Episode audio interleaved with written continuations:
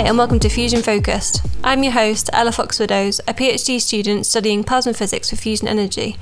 The aim of this podcast is to showcase some cool and inspiring experts within the fusion energy field, highlight the variety of diverse careers available within fusion, and chat with my guests about why they are passionate about fusion energy. Hope you enjoy!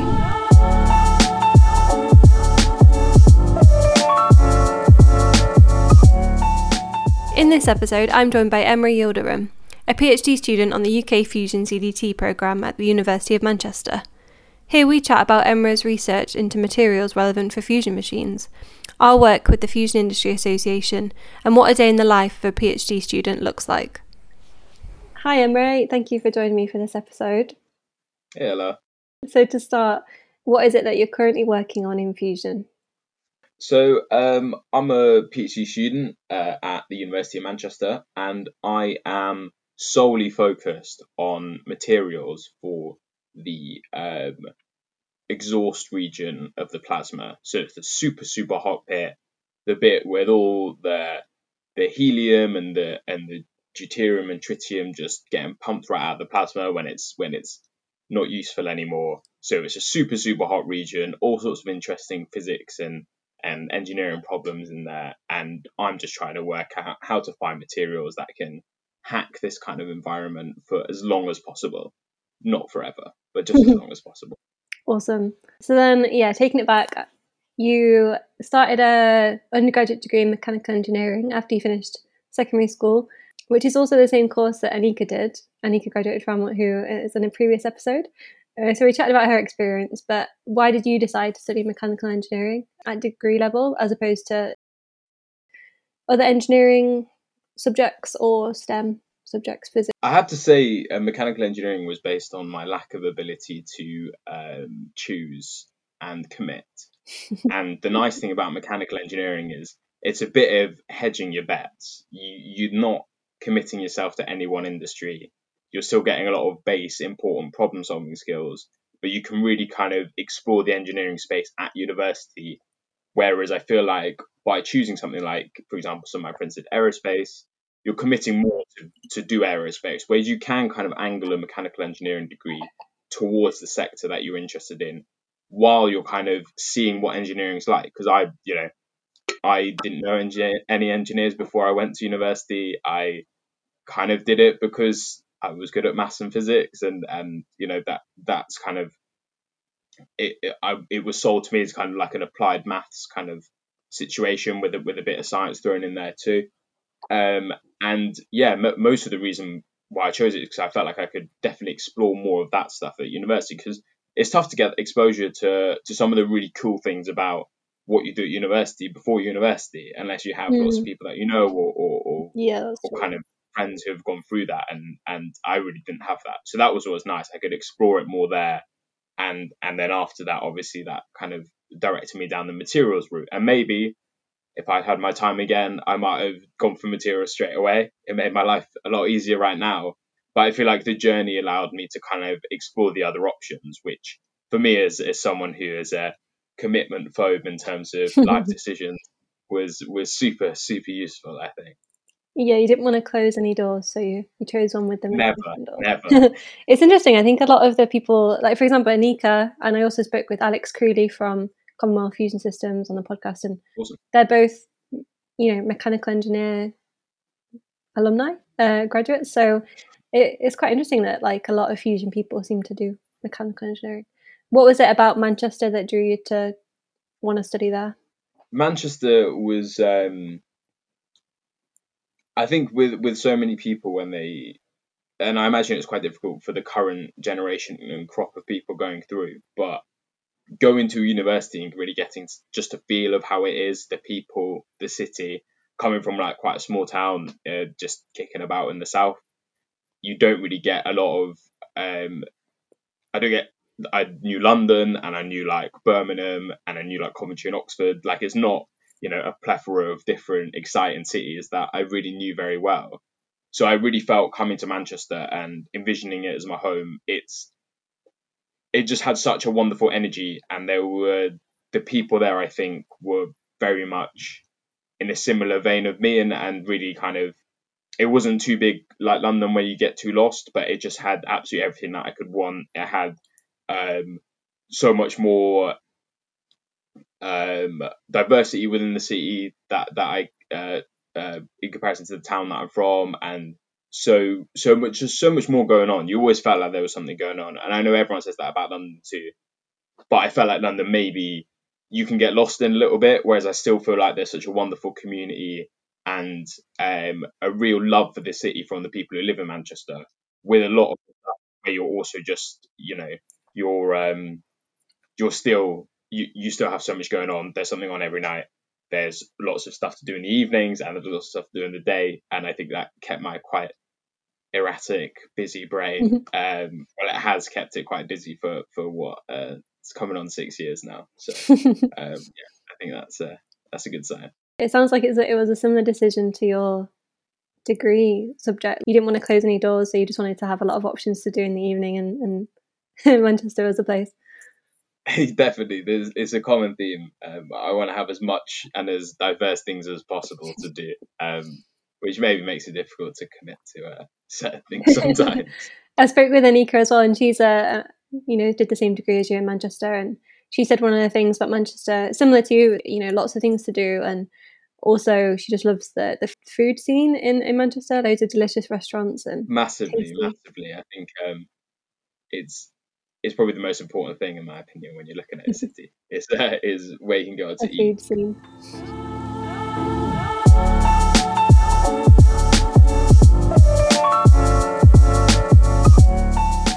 And then after finishing your bachelor's degree, you went onto the Fusion CDT program, doing a PhD, staying at the University of Manchester. So you, you're on the material strand of the of the CDT. So, firstly, why did you just decide to start a PhD? Well, I, would love to tell you that when I was five, I told my parents that, I, you know, I wanted to be a, a, professor or something like that. But it's more, I think, a lot of what drew me to a PhD was it. I, I really found in my final year, but I really loved the the research aspect of the project, and fusion is something that I kind of had been on my radar. Like I watched, I remember watching a documentary when I was younger. Um, I think I was like eleven or twelve, and it had Brian Cox in it, and it was like a Horizon BBC one and they just and I just learned all about fusion through that documentary, and I found it really interesting. And then I kind of forgot about it for a while. And then there's a massive nuclear community at Manchester. I started chatting to a lot of the people there, and kind of fusion came up as a topic. And then they kind of suggested that a lot of people in fusion will go through the PhD process because it's such a research based um, research based environment, or at least you know, it's to be honest, even in the, the what three years I've been doing it, it's become much more industry focused as we move to to um, really make one of these. But we, when I first started looking at it in my second year, what 2016, 2017, it was still kind of spoken about as much more research based kind of uh, situation. And I just thought that there are so many perks of a PhD if you if you can hack the lack of pay and, and those kind of things. If you're not worried about stuff like career progression and, and some stuff that we're we're often told are really vital if if you don't worry about stuff like that, then you have a, a stressful but a, a very much your own kind of project that you can really direct and lead yourself. And I knew academics here already who would kind of let me do that, and I think I wanted that freedom to really take it, take the part, take the path that I wanted to do, rather than kind of stick to some kind of script. And I think, I guess it also uh, is in keeping with my my lack of closing doors. the nice thing was I had every door open, and, and as a PhD student, you really do. You have every facility you could possibly want at your university or at other universities that you can try. And I think that kind of scope to just do whatever you wanted within obviously you know there, there are some some uh, kind of conditions but you already are interested in the topic so you really just you can do whatever you want within that. And obviously without a pandemic, you also have wonderful travel opportunities and and you can you know um, you can go stay at different institutions. And, that's what's drew me to the Fusion CDT as well because they really encourage that kind of in uh, international kind of collaboration with different institutions and people have done some really cool stuff and hopefully before my time's out I'll, I'll, get to do a little bit of that too but yeah, the kind of travel opportunities and, really getting to experience and live in other places, which I think is much more than just kind of going on holiday somewhere. You really, you know, that's you can spend two, three months at institution, and that's really something that's kind of massively encouraged. And I think those kind of things make it really exciting and really interesting and really difficult as well because you have to, you know, get up every morning and no one's checking on you. There's no one to, you know, you're not uh, clocking in and clocking out. It's very much like you just got to be done of the four years, and how you get to that is is by no means a straight line. It's up and down, and one week you might feel terrible and just not be able to do anything, and nothing's working, and another week you'll just get all the data that you need, and and that is quite a roller coaster, and that isn't for everyone, but I think that kind of lifestyle is is much more better for me than is much better for me than um than I think doing anything else. Um, and uh, certainly, I'm still young and carefree for sure. Yeah, I, I recently spoke with Melanie as well on, on the podcast, and, and she said one of the things that she liked about the PhD is planning your own time and having the freedom to live your day the way you want to do it and structure your day in your way. Definitely one of the benefits of doing a PhD. I think it's interesting as well that in fusion specifically, I think because in the UK at least, you don't really learn about you know plasma physics in detail in depth or even like magnetism and things like that are, are more kind of high level degree subjects um, in your second third and fourth years of, of your undergraduate degree so you don't really learn about that kind of thing until you kind of graduate and then obviously you want to learn more if you want to do fusion or plasma physics so i think that's why a lot of people in the field have phd it's piqued their interest and they yeah. want to learn more it's, it's not yeah, it, it is. Yeah, they're, they're, they're not going to go massively in depth about quite niche niche physics that you that you need for um for fusion which has um, so, yeah. of it, it crosses boundaries between different subjects as well you know fluid dynamics and electromagnetism and everything so you need to build up that knowledge that's why um for oh, sure. we're all studying sure. phds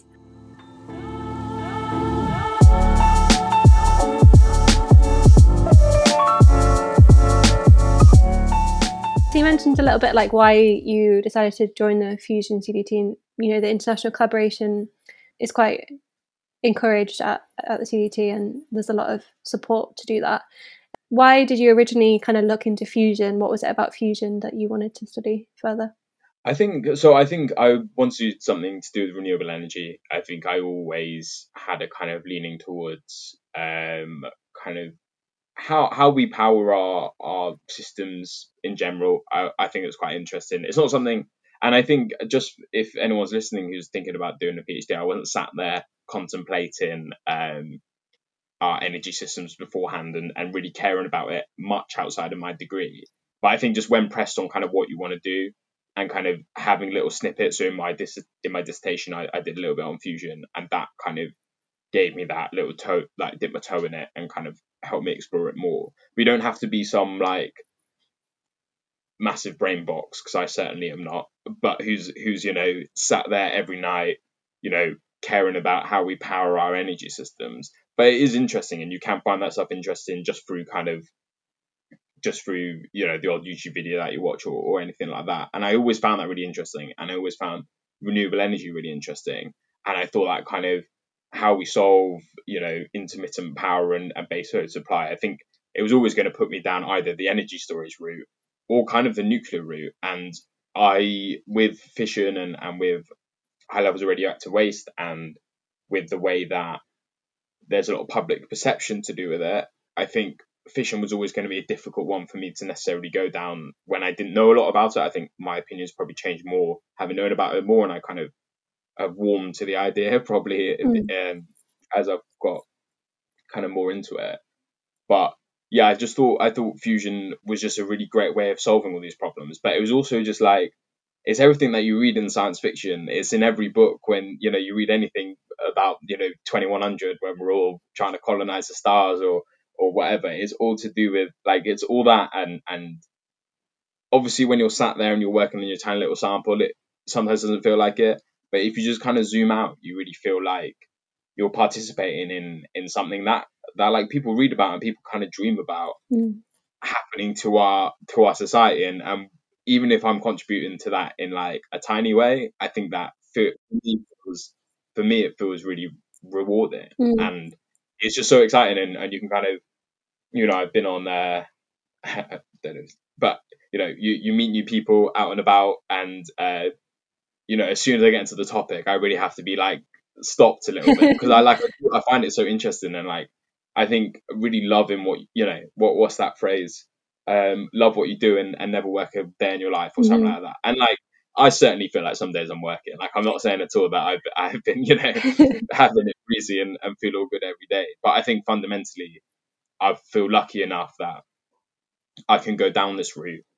And and really just like it is just such like an exciting topic and I can be excited about my work with other people and like Mm. you don't want to like I've I've always promised myself that I would never be that person who if I was a you know I fancy my mates in a year and like six months down the line I w- I'd want to when they say how's work been? I want to just be like telling them actually how's work been. I just want to be like I don't want to just be like yeah it's been alright. Or like do you know what I mean? I want to be like oh we were doing this really cool thing the other day or um I've been doing this project that I find really interesting. And they'll probably find it really boring and that's okay. But for me I just want to be excited about what I do. And I think with a PhD as well and I think I would have probably thought more about a master's if I had the um the kind of cash to do one. Um I don't like have a family who necessarily can support me to do a master's or anything like that so it would have taken me I would have to take a year out and work which I think is quite common with a lot of people. So the PhD was a little bit of a punt and it was kind of a hope that I could go from my bachelor's to a PhD and kind of save myself having to pay a lot of money to to go do one. Because I, I wanted to do um initially a master's in um the Netherlands which was two years. Then I was like okay I'm gonna have to have a year out to earn at least enough to do it. So that's three years. Mm. and a PhD is four years and it's a PhD instead of a master's. So I was like you know what? I might just like I'll take a punt on this and kind of give it a go like that. And I got really lucky and I, I feel very lucky that I that I obviously got onto it. Um but I think the nice thing about PhD is you, you do have that support, and I think for so many people who maybe don't have that kind of um, financial support from family members or, or relatives or anything like that, you still get to experience all of the wonderful things about research. But you don't have to worry about you know your parents bankrolling you. Do you know what I mean, or, or anything like that? Because you do get that kind of you are paid. It's not loads, but you are paid, and you can really feel like you can do a lot, and, and your ceiling is so high of, of what you can do. Mm. I know that's not necessarily to do the question that you asked me. No, did- it's good. It's good wanted to say if motivation. anyone was thinking about doing that. Yeah, no, it's a good motivation to wanting to do a PhD. I think a lot of people who are doing their undergraduate degree, at least uh, like I didn't know anybody when I was doing my my undergrad who was doing a PhD like personally. So it's it was cool to hear that you actually got paid for it rather than you know going into more debt, student debt, and also things like I I thought that I had to do a master's to do a PhD. So my course was an integrated master, so it was quite cool, and I- I'm glad I did that. But it is like interesting to to hear from your point of view where you kind of went straight from bachelor's to PhD, skipped the the master step, which is cool. A bit of a punt, yeah, but rather than anything. It's nothing to do with math. Um, yeah, it, it was more of a punt, think, than bit which which we all need sometimes. And with the CDT as well, the Centre for Doctoral Training that we're both on, there's that period of time at the beginning where you get like six months of training and lectures and things. So you do get kind of provided with information and education at the beginning, so you're not dropped in the in the deep end of research straight away. Definitely, definitely. I think that those bits are so important. They're like they're great for like team building. Like you you meet, you know, as opposed to just what is quite isolating in in the PhD. If there's just like four or five of you in a group, Mhm. you have like your 20, 20 person cohort across all the different unis, and you meet them, and you you know you do all your lectures together, and you complain about how difficult plasma physics is if you're someone like me, um, and then you ask the people who can actually do the plasma physics, and you get to know them like that. And then you know you have the lovely social bits, and they always try and organise lots of social stuff. You're always like out having a meal, or or or you know I think at York we did like a games night or something, Mhm. and you you really have like loads of bonding, and you're living together and all that kind of stuff. And I think that's so lovely because I I have such wonderful friends from the CDT because of it, and I think as you get older, it's just harder to make those kind of really good connections with people. And I feel really lucky that I got another really focused opportunity to find people that that I can, you know, I can still ring up and be like, oh God, like, and they understand my situation as well, so I can just ring them up and be like, oh God, um, I'm trying to do blah blah, and they're like, yeah, yeah, like it's so tough to do that, or like Mm. they kind of understand that some stuff's just a bit of a ball ache, and and you need to and you need to be able to vent that sometimes. Mm. And I mm. think sometimes I imagine if you do just a PhD in just a little group, you might not want to always, you might not have those kind of shared experiences with the people in your research group. Mm. They might be older, they might be whatever. So you might not feel that when you're a bit isolated that you can call on people. And I think it's been such a blessing at so many times, especially, you know, trying to do a PhD in a pandemic. I can bring my mate and he'll be like, yeah, I did no work this week. And I'll be like, oh my God, thank God, I didn't know what.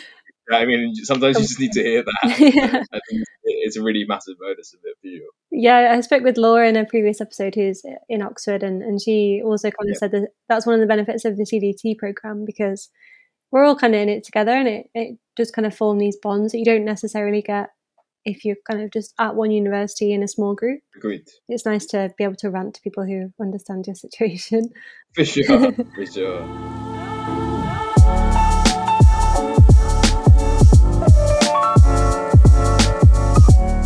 So, would you be able to explain a little bit about your PhD project? Like, what are you actually researching? Yeah, so so I've um, I've made up.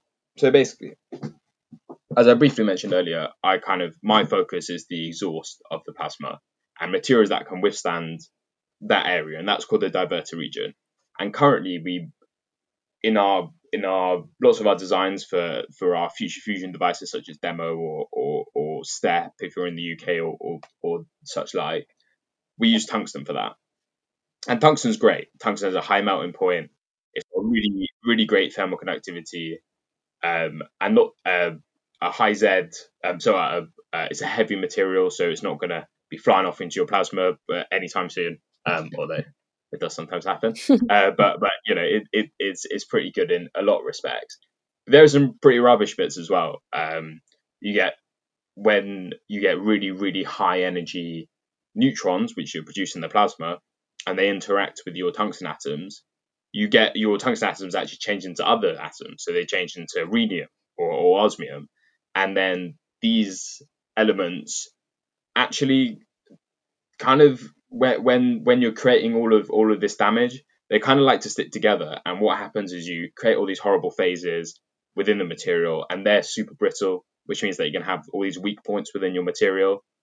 And then sometimes you're going to produce um, helium through through this transmutation process as well. So when it converts to something like um, sometimes tungsten goes from rhenium, and the rhenium goes back down to tantalum, and then you're going to produce a, a helium atom, and as we know, helium's a gas. So then you get all this gas kind of agglomerating in the material. And then you also have helium from the plasma coming into the surface. And as you can tell by me going on and on about these bits, there are lots of problems with tungsten as well. Mm-hmm. So what I have tried to look at is how we can alloy tungsten as you do to make steel. So steels are just alloys of iron, basically. So it's kind of like we're trying to do a similar thing with um, with tungsten. So I'm I'm looking at alloying it with tantalum, which is a um, an element that sits just right next to on the periodic table. And basically, I'm just putting it through the wringer. So I'm, I've, I've exposed it to a helium plasma to kind of mimic some of those conditions. Um, I'm going to use like high energy ion beam irradiations to to kind of mimic some of your your damage that you get from the neutrons, along with some of that transmutation that we were talking about earlier, where where you get the helium production and I'm just going to basically put it through the wringer and kind of see how how they stack up, um, which is kind of fun. And I've kind of found some like new and interesting stuff through that. Um, and obviously, day to day, I'm not using these plasma devices. It'll be a few weeks out of the out of the time of my PhD. I'm not, you know, I don't want you to be too excited about uh, about what I get up to. I'm not always just just sitting around um, using one of them. Although to be fair, some people do do stuff like that uh, within the CDT. Um, but it, then a lot of what I do is kind of microscopy work after that. So uh, using like electron microscope. So instead of a light microscope, um, which uses light, use electrons instead because um, they have a shorter wavelength. So you can kind of look at, um, you can resolve much smaller structures within your material. So um, I can kind of go down to the um, nanometer and even like the atomic scale in, in some of these. So um, you can really just have a good sense of uh, of what's going on on the re- like the atomic level and then kind of how that how that builds up and in the kind of bigger picture of some of the changes that you're seeing so what i've tried to do is is alloy tungsten with with tantalum and kind of yeah just just see how how it's holding up on on in respect to, to some of these kind of fusion relevant conditions. I love to do everything, but um, I don't think I'll quite get around to doing everything mm-hmm. as much as I did uh, promise my supervisor at the beginning that um, I was going to do this, that, and the other. Um, we started to get a bit of reality check, and uh, I think we were throwing a big one last year, which kind of means that you have to focus on maybe smaller bits, which, which, which is understandable. Um, yeah, and so I'm just going to kind of see see how they're stacking up, and um, they're stacking up well in some ways, and and not so good in some other ways. So so we'll see what I recommend at the end. You can watch the space, and uh, I'm sure it'll be headline news on on the once it's once it's out. yeah, once you're done, we'll have to do like a where are they now episode of, of this. yeah, sure. That sounds very interesting and, and super important for fusion. Tungsten really vital to know about. And Anika also mentioned that her research is kind of focused on tungsten as well. Yeah, big one, big player for fusion.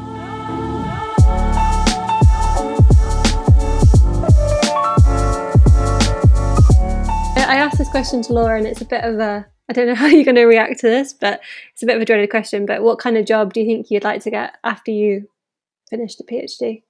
I think if you'd asked me that at the beginning, um, I would have probably swerved the question or done some kind of political answer of, of trying to avoid actually responding. But I think as I as I go through, I think um, I think I'm warming to the idea of, of a lot of the kind of the academic routes. I think it's quite a nice lifestyle still, and I think it can be quite interesting.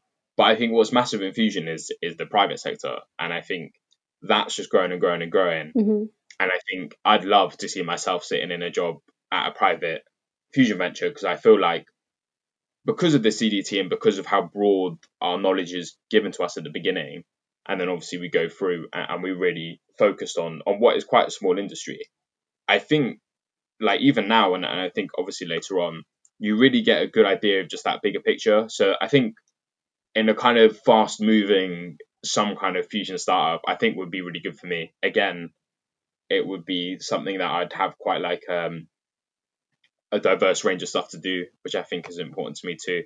What my actual job title would be, um, it would be kind of like fusion power overseer or something like that, where I could just like direct operations from like my little uh, control room somewhere and like tell everyone to do this and that. But um, I don't know if that's going to be the first job I get out of fusion.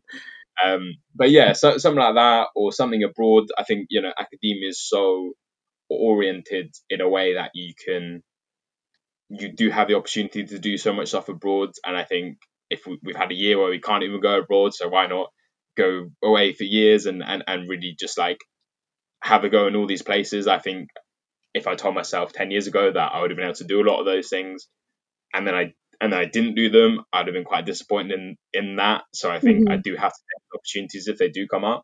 Getting to do something like that, I, I, I think would be exciting. And yeah, so, something abroad, something like an exciting little startup. And uh, yeah, I think you gain so many skills that could just be applied to so many different things within a PhD. And they're mm-hmm. not not about how much I know about tungsten. Um, it's more going to be how much, how can you manage a project? How can you communicate with people effectively? How can you, you communicate your ideas well? All these kind of things are so important, but they're kind of soft skills that are learned like indirectly throughout your PhD. You have to present. You have your big viva at the end, but you're presenting throughout your PhD at conferences. Um, you have to get people to do work for you because you can't do the whole project yourself. And managing people and and how how many times you email them before you go find them in their office, um, how you word those emails. Do you know I mean? Like, yeah. so really like subtle things that is just like basically project management, which is kind of if, if you if you were handling a project all by yourself in a company, you'd be so much higher up than something that you do straight out of uni. So I feel like you really learn skills that are going to be so beneficial to you. And I don't think you'll come out earning load in the private sector, earning loads and loads of cash more, you'll probably learn exactly the same as, or like maybe a bit more than you did if you just came out with a master's. But the kind of skills that you learn, I think, will just be so beneficial in so many of those environments. And mm. I think, um, yeah, that'd be really cool to use in, in a lot of respects. Yeah, one of the things that uh, Alex said from Commonwealth Fusion Systems, I asked him in in, in the previous episode, like what are what does he think the benefits are to working in a private fusion company as opposed to a public lab? And one of the things that he said that he thought was kind of one benefit Um, obviously, it's similar if you want to do research, then you, you get real world applications and you're making a difference in both. But you, he, he thinks in his role at Commonwealth Fusion Systems that, you know, you have a wider, you know, knowledge of the, what goes into making a fusion plant and regulation and public engagement and all that kind of thing comes into it. Seems super exciting. Definitely.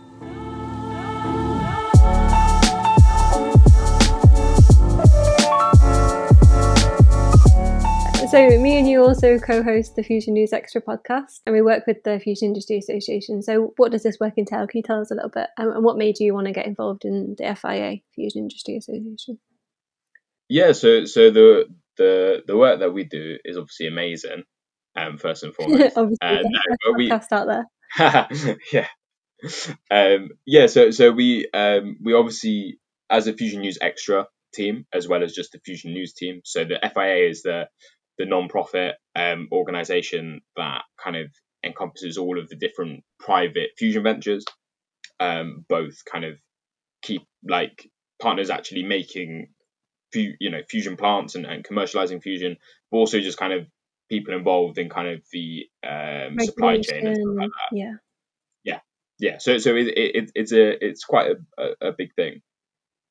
And then there were these uh, we were doing these like fusion news updates. So um, every couple of weeks, a YouTube video would go out, and it would be either one of us or, or some of the rest of the team kind of chatting about what's gone on in fusion for a couple of weeks uh, over the last couple of weeks.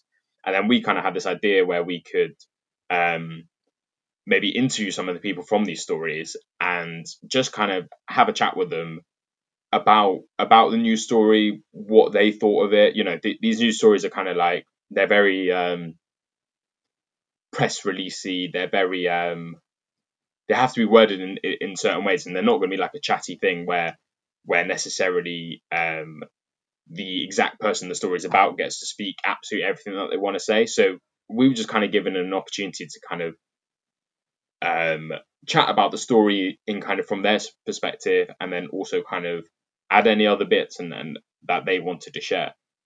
So it's basically the interview that the um, that you see in the story, um, them kind of uh, chatting. It, it would be it's basically that, but it's not cut down and put into an article. It's just a very just fluid conversation with with someone. And uh, I think what's really exciting about it is we talk to people who are really big. Like we we spoke to you know uh, the other week. Um, it was like the CTO of uh, TAE Technologies or someone like Alex, as you just mentioned, who's really big in, in Commonwealth Fusion Systems. And I think the lovely thing about Fusion is that we have exposure to these people, but also it's really lovely for us because you know we probably got a good idea about what it's like to to to do that, and I think other people who are interested in Fusion can can chat to um, an academic or, or, or someone in the in the private sector and kind of learn about a little bit about the process of what goes in. And, mm. and just as Alex was saying that he gets to do through his role at, at CFS, we kind of got a bit of an insight into that. And I think for us, it's been really rewarding and hopefully for other people it's it's also been um, super rewarding. And um, I think going into it, I don't think I necessarily thought that's what we'd end up doing, mm. but I think um, the lovely thing about the um, FAAs and and the Fusion News bit is it's a lot about science communication, and it's about how people communicate their ideas. And science communication is so key, and you, you there are so many examples of where it's gone wrong. I think you just look at the fission sector as a as a a, a real example of, of where one of the safest ways of generating electricity is probably the one that is feared by the most people. Yeah. And obviously, I'm not, you know, downplaying anything like Chernobyl. These things are obviously terrible accidents. But if you look at the stats, it's actually one of the safest technologies. Like it's safer than, you know, wind turbine generation don't necessarily quote me on that, but I do believe that's the case. and, and um, things like coal and things, coal coal induced illnesses are massive. Definitely. And yeah, I don't know the exact stats, but the massively, yeah, I, I, think we had our first we had our first case of um, death put down to actual air pollution in London last year, and I think we're going to get more and more of that. And and to think that we're still generating with those technologies and people are more scared of nuclear fission is just a massive example of where science communication can go wrong.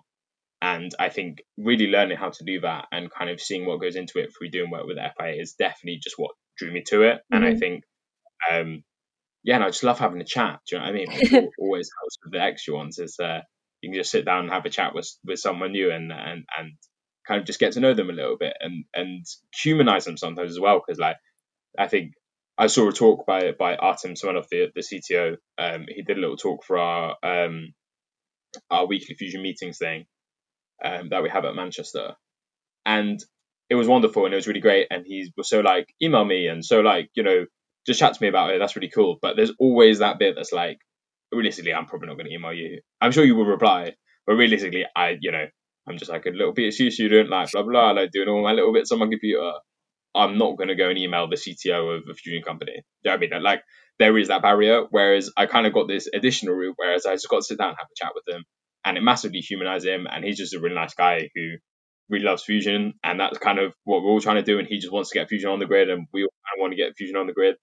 And there's so much that we you have in common with these people, and then you can have a really nice chat. And I think um, it could be really inspirational at times as well to kind of just see people who are um, although I, I, he's obviously a massively intelligent person, he's also a, a, normal person as well, and he's not, you know, I think we can sometimes look at people like that and, and expect them to have drunk some special serum or, or have some, you know, additional gene kicking about. but actually, they're just normal people who really love the same stuff that we love, and they're good at their job because they love it. And I think so much of being good at something is just loving it. And that's kind of what I'm learning slowly is that people are just really excited to talk about it. And the more excited you are, I just think the, the better you are going to be at your job. And I think um, that's probably for me what I've learned is the biggest ingredient over academic ability or or anything like that. Mm. Yeah, I'm really grateful for this opportunity that we've we've had with Fusion News and, and Fusion Industry Association. I think it's sure. really given us skills that with science communication and presenting and yeah, speaking to people who are really passionate about fusion and communicating that to people who don't know anything about fusion and that's a really you know important part of science and i think yeah very grateful for this last year of those opportunities and it's what inspired me to want to do this podcast because i just realized that there are lots of really really interesting people in fusion and they all kind of, you know, want the same thing to get viable, commercially viable fusion, and all working towards the same thing and have very interesting stories. We'll have to do a reverse a reverse interview thing uh, later on. I'll, I'll, I'll, interview you for yours if, uh, if you want. Thank you.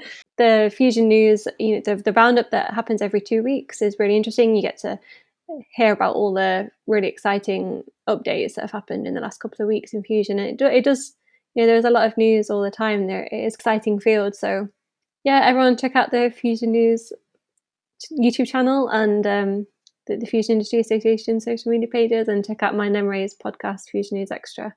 Definitely.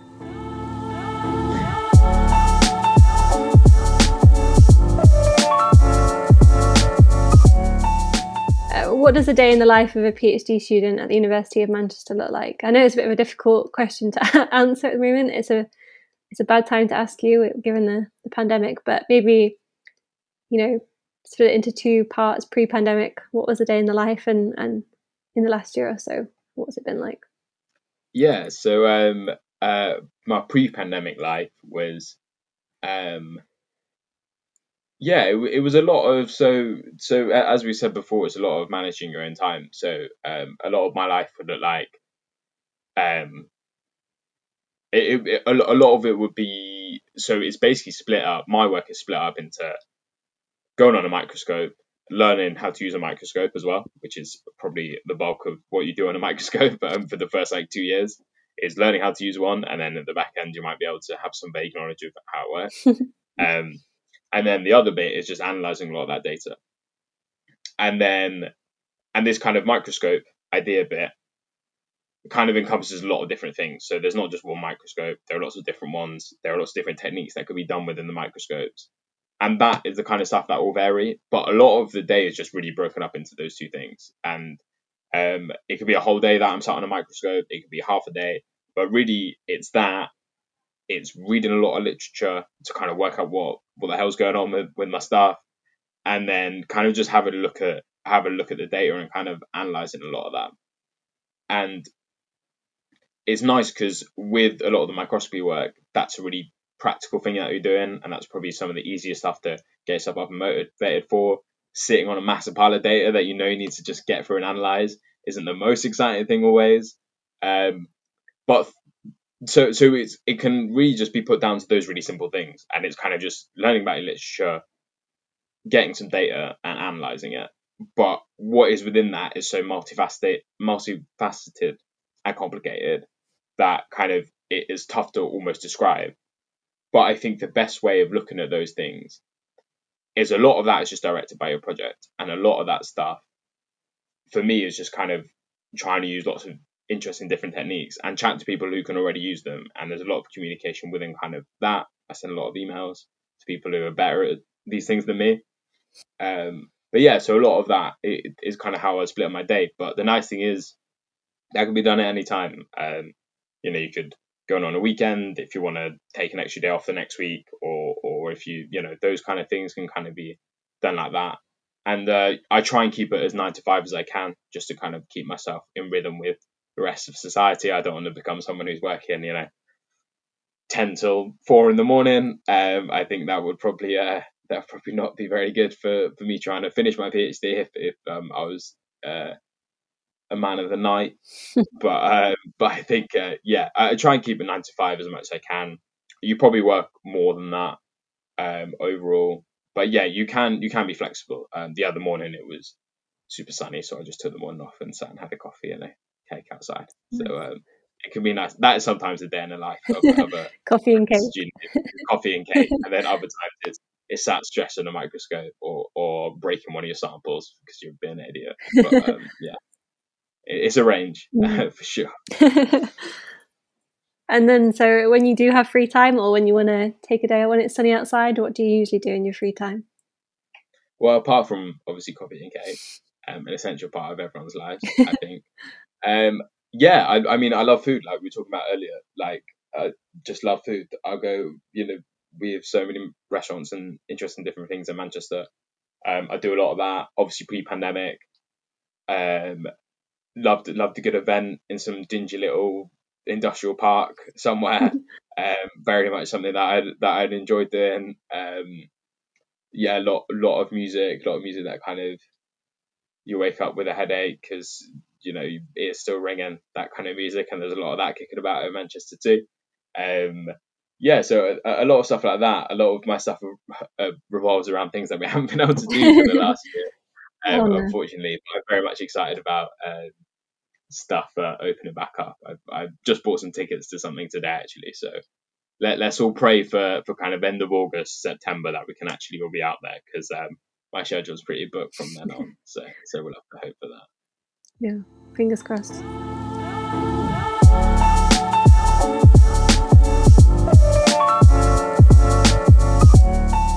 And then just before I let you go, do you have any advice for anyone that is wanting to pursue a career slash, you know, the beginning of their education uh, in fusion or engineering, uh, mechanical engineering? Um, yeah, do you have any tips? I probably have a thousand different tips, but that's partly because I sometimes love the sound of my own voice and, and would love to just talk for hours. But I think the biggest thing is just to relax and know that trust yourself enough that you're going to be fine in whatever you do and just find something that you enjoy. And as I said earlier, you know, love what you do and never work a day in your life is is kind of like a a half truth, but it's a half truth more than anything else anyone will ever tell you. And there are so many things that we prioritize in life and we're told to prioritize in life, like money and career and stuff. But it really is all of those are all just methods to get happiness. And I think if you can just love what you do, then you can genuinely be a just a happy person in your life. And and I'm not saying it means that everything else is going to go right, and it also means you're going to find the love of your life in in the first day of you're doing a PhD. you know I mean, I, am not going to say that like the you know, but I really think just just finding something that you love, and the wonderful thing about doing a PhD is you, you can just get right into the subject and find out what you enjoy. So I think, yeah, the biggest thing is just find a topic that you enjoy and just chat to everyone. Chat, you know, people like us don't mind being harassed to, to talk to talk about you know what we're doing or give you advice. Like I I chat to someone who's looking at the CDT the other day, and um, we just we just had a nice chat about what what she wanted to do and and why she wants to do it and whether she should choose Manchester. And I said, you know, you should choose Manchester for these reasons, but also I think she's looking at Birmingham too. I was like, there are some really great reasons why you go to Birmingham. We're not gonna like push you in any kind of direction, and we really love what we do. And I think um, if you ever interested in anything, find people who are really good at it, and most of them are going to be willing to talk to you about it because they're going to be good at it because they mm-hmm. love it.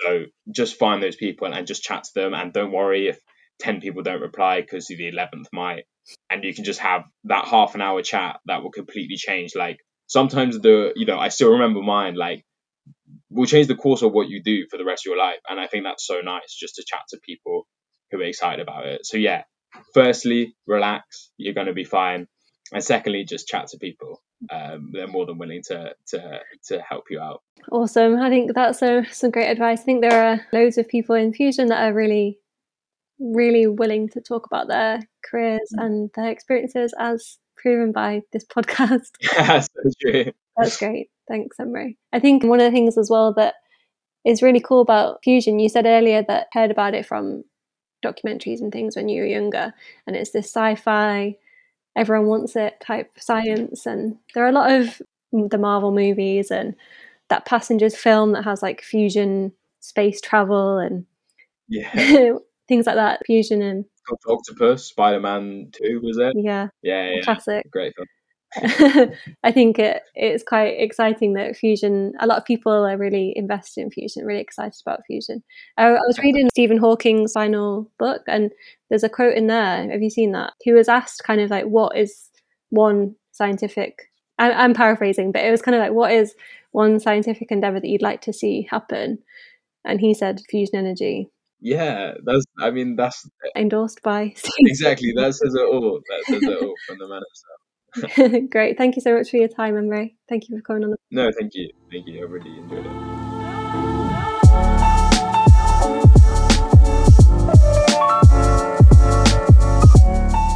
Thanks so much for listening to this episode of Fusion Focused. If you'd like to know when the next episode will be released or would like to get in touch, you can find the Fusion Focused podcast on Instagram and Twitter at Fusion Focused.